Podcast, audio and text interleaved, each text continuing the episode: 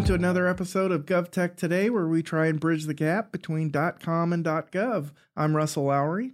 I'm Jen Saha. And today we're going to talk about uh, small business and doing business with the state. But the question as we begin in Sacramento, anyway, everyone's talking about a $68 billion deficit, uh, but the state's still going to spend a lot of money. Um, should we, should should sled salesmen uh, close up shop because we've got this deficit everything's on pause or how what should the reaction to the state deficit be? Please don't close up shop really. Um you know despite having a huge hole in our budget uh we're still going to continue as the fifth largest economy in the world. We're still going to spend any more than any other state around the nation, more than Texas and New York combined. So, no, please don't. Uh, please don't break for other states because we have a deficit. We're still the biggest spenders around. We're the 800 pound gorilla. So you can overlook it, but you're doing yourself a disservice, right? So the opportunity is still huge. It is still vast, uh, and the I don't have any concern about the biggest players in the market, uh, closing up shop. They're evergreen, ever present, entrenched, entrenched, yep. and they've been through this before. Uh, most of them, and they they will try and grab market share. My question for you today and and for this episode is can small businesses really compete in this environment? How does uh, how can a small business get a share of this massive state spend that's still going to occur? I mean, absolutely, and more more so today than ever before, uh, because of a few different uh, revelations that have come about over the past couple years. So, uh, you know, small businesses are 99.9% of the businesses in the United States. Um, they employ about half of the private sector workforce. So, overlooking them or having them pull out because they don't think they can help uh, is just insane to think about the economic impact that that would have to our state. We also have some very um, some very ambitious policy goals here in the state. So the state has always um, sort of strived to have 25% of our state dollars in contracts go to small businesses. 25%? Yeah. I I've looked at the stats. I don't think I've seen anything near that in the past. Is that uh, they they've hit it they've hit, pretty okay. much every year, um, okay. and now that that is a requirement, a statutory requirement okay. instead of just an ambitious goal. The other one is three percent for disabled veteran business enterprises, so DVBEs. Wow. So 25% for small business, 3% for DVBs, uh, and that's a statutory mandate as opposed to a nice to have. It's a thou shall have. Yep. Uh, and does that get waived because we have a, a budget deficit? No, it does not. Okay, so uh, what are some tools in the state's toolbox to help small businesses and DVBs achieve those goals? So, first things first, you have to get certified. You have to meet the requirements of actually being a small business. Uh, and those requirements in the state of California are different than at the federal level. Uh, at the state, it's um, gross revenues of 18 million over the last three years. So that can change from time to time, but um, it that's sort of what it is. And then there's some other things. You have to have an office in the state of California. Um, you have to have a California resident working there. Things like that. But uh, generally, that's how we classify small businesses, and you have to get certified to that in the state. Unfortunately, we're not at a place where we're giving benefits to minority owned businesses or like women owned businesses, uh, which is frustrating, but especially being progressive and being California, the federal government um, and also local governments have a lot of preferences for those categories of businesses. But at the state level, it's disabled veteran and small business. And what are some what are the preferences? So, you can get up to a 5% bid preference if you're a small business. Same thing, 5% incentive on solicitations if you're a disabled veteran business. Those can be stacked. So, you could benefit from up to a 10% bidding preference if you're both of those things. So, if I'm if I'm reselling uh, uh a Google product and uh, there are multiple bidders in the marketplace, and everything else being equal, a disabled veteran puts it in at one price, and other competitors put it in at the same price, then the disabled veteran business would would score better yep. uh, because they'd get the 5% bid preference. And then uh, the state would also have an incentive to pick the disabled veteran because they have a 3% or uh, the 25% legal requirement to do business with the state. So um, that seems to work for both the big business and the small business, in that a lot of the small business is reselling larger totally. company yep. products. Or being a subcontractor on a big project. I mean, no small business is going to bid, say, EDD Next Transformation, right? right? That's massive. It's a multi billion dollar project but it has the 25% small business requirements on it. So, you know, a huge integrator, um, one of the acronyms that we've all heard, is likely going to win that project, but they are going to be seeking small business partners to help them uh, still achieve that 25% small business goal.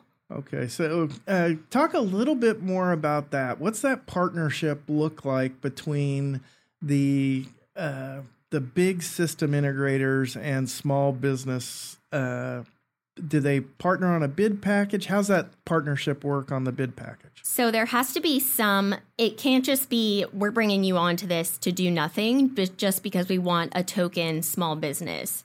There are useful function commercial useful function requirements that mean that we can't just have you on there because you're a small business or a DVBE you actually have to do something and substantially contribute um, to your scope of work.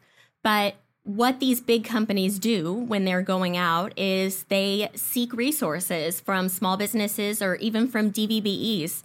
So they're looking for, we need someone to fill these classifications. We don't have enough project managers living in Sacramento. Let's go out and see if a small business in town has a project manager. And that person's salary or whatever we're paying them can contribute to our overall goal. Okay, so they they may win the whole bid, but a certain percentage of what they're spending with the small business counts toward the goal, Correct. and um, and may impact the scoring of the bid vis-a-vis other businesses. Correct. Or the, sometimes it's just a requirement. Oh. Hey, you know, we don't care. We're not going to give you any preference points, but you need to have small businesses as a part of your bid.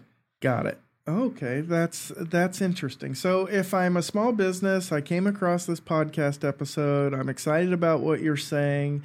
Uh, um, there's a small business advocate mm-hmm. out there. How? Uh, what can the small business advocate do for me? So part of what they do is sort of lobby and champion um, on behalf of small businesses not just in state participation, state contracting, but in California's economy as a whole. So they're on on the search for helping. Uh, it's everything from telling people that there's this bid preference to helping them get certified as a small business to what opportunities are there locally. A lot of local governments have the same preferences, sometimes even more so. So figuring out if I'm bidding at a county or a city, what are my my preferences? Uh, to how do I file my taxes? So as a more general business totally, assistance, right. they help with the state stuff, but they offer more general business assistance. How do I hire? Well. How do I ensure I'm following employment laws? It's I'm a small business. I need a champion, and that's what our Office of the Small Business Advocate is at the state. So, in looking at their website, they offered advocacy and education, problem solving, and information and referral. So, let's just take each one of those uh, separately. So, advocacy and ed- education, you've touched on that a little bit uh, already. Um, fair access is on everybody's lips as a talking point. What role does OS uh, the OSBA have in in fighting for small business in that area? So they definitely want to make sure the state is keeping up with that 25% goal and they do that through a network of every state department will have a small business advocate. If they're a small department, maybe it's like a portion of someone's job, but if they're a big department, maybe they have two or three or maybe they have an entire office focused on it. So, um, connecting with those those small business advocates at the departments, sort of feeling them out, figuring out what they're working on, and ultimately driving towards those goals on contracting. Uh, so that's equity and fairness at the state government level. Okay. And so uh, on the problem solving bucket, uh, I've watched at this point uh, dozens of hours of planning and coaching and videos and seminars on government contracting. Um, and it's not simple or easy. Uh, how do I how do I engage the small business advocate to help with that? So they can help you sort of cut through some of that red tape or at least unwind it as it relates to state government. Um, there's a number of things the state does. Uh, there's even if you're a small business and certified as a small business, you get paid sooner than a big business. Oh. So there's even like, hey, we understand as a state and as a government, we understand that it's tougher for a small business. So uh, the small business advocate can shake things loose where they may be held up, whether it's this department doesn't do anything for small businesses or we haven't been paid by this department. They can kind of run interference and help you at the different departments and agencies. Okay. And then the the number of bid opportunities we can throw out a big number 300 billion plus in state spending and but how do the Cal eProcure system and and looking for things you sign up or you put your categories in and the volume of emails can be overwhelming and is it a right fit? Have you narrowed it down just correctly? Um, how can the osba help a small business identify opportunities so they work hand in hand with the Department of General Services. That department is charged with certifying the small businesses and okay. making sure that what they're telling you, uh, you know, yes, I do have 18 million of gross receipts over the past three years, making sure that that's honest, honest. and auditing some of those files.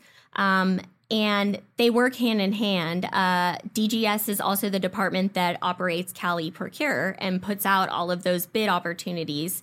So they have a great team over there, a fabulous team. They do workshops all around the state on how do I get certified? What does it mean to be a small business? And they work hand in hand with the Office of the Small Business Advocate to sort of make sure all the information and the referrals and the resources are out there and available to our small businesses.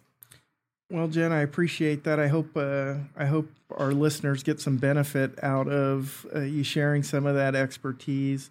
Uh, would you where what kind of websites or where would you direct the audience as we close? Where would you direct them if uh, a small business uh, maybe that hasn't done business with the state before, but they've come across this and they're interested? Where should they? so the go? Office of the Small Business Advocate uh, has done a great job of putting all this information right on their website in one place, and it's cal osba.ca.gov.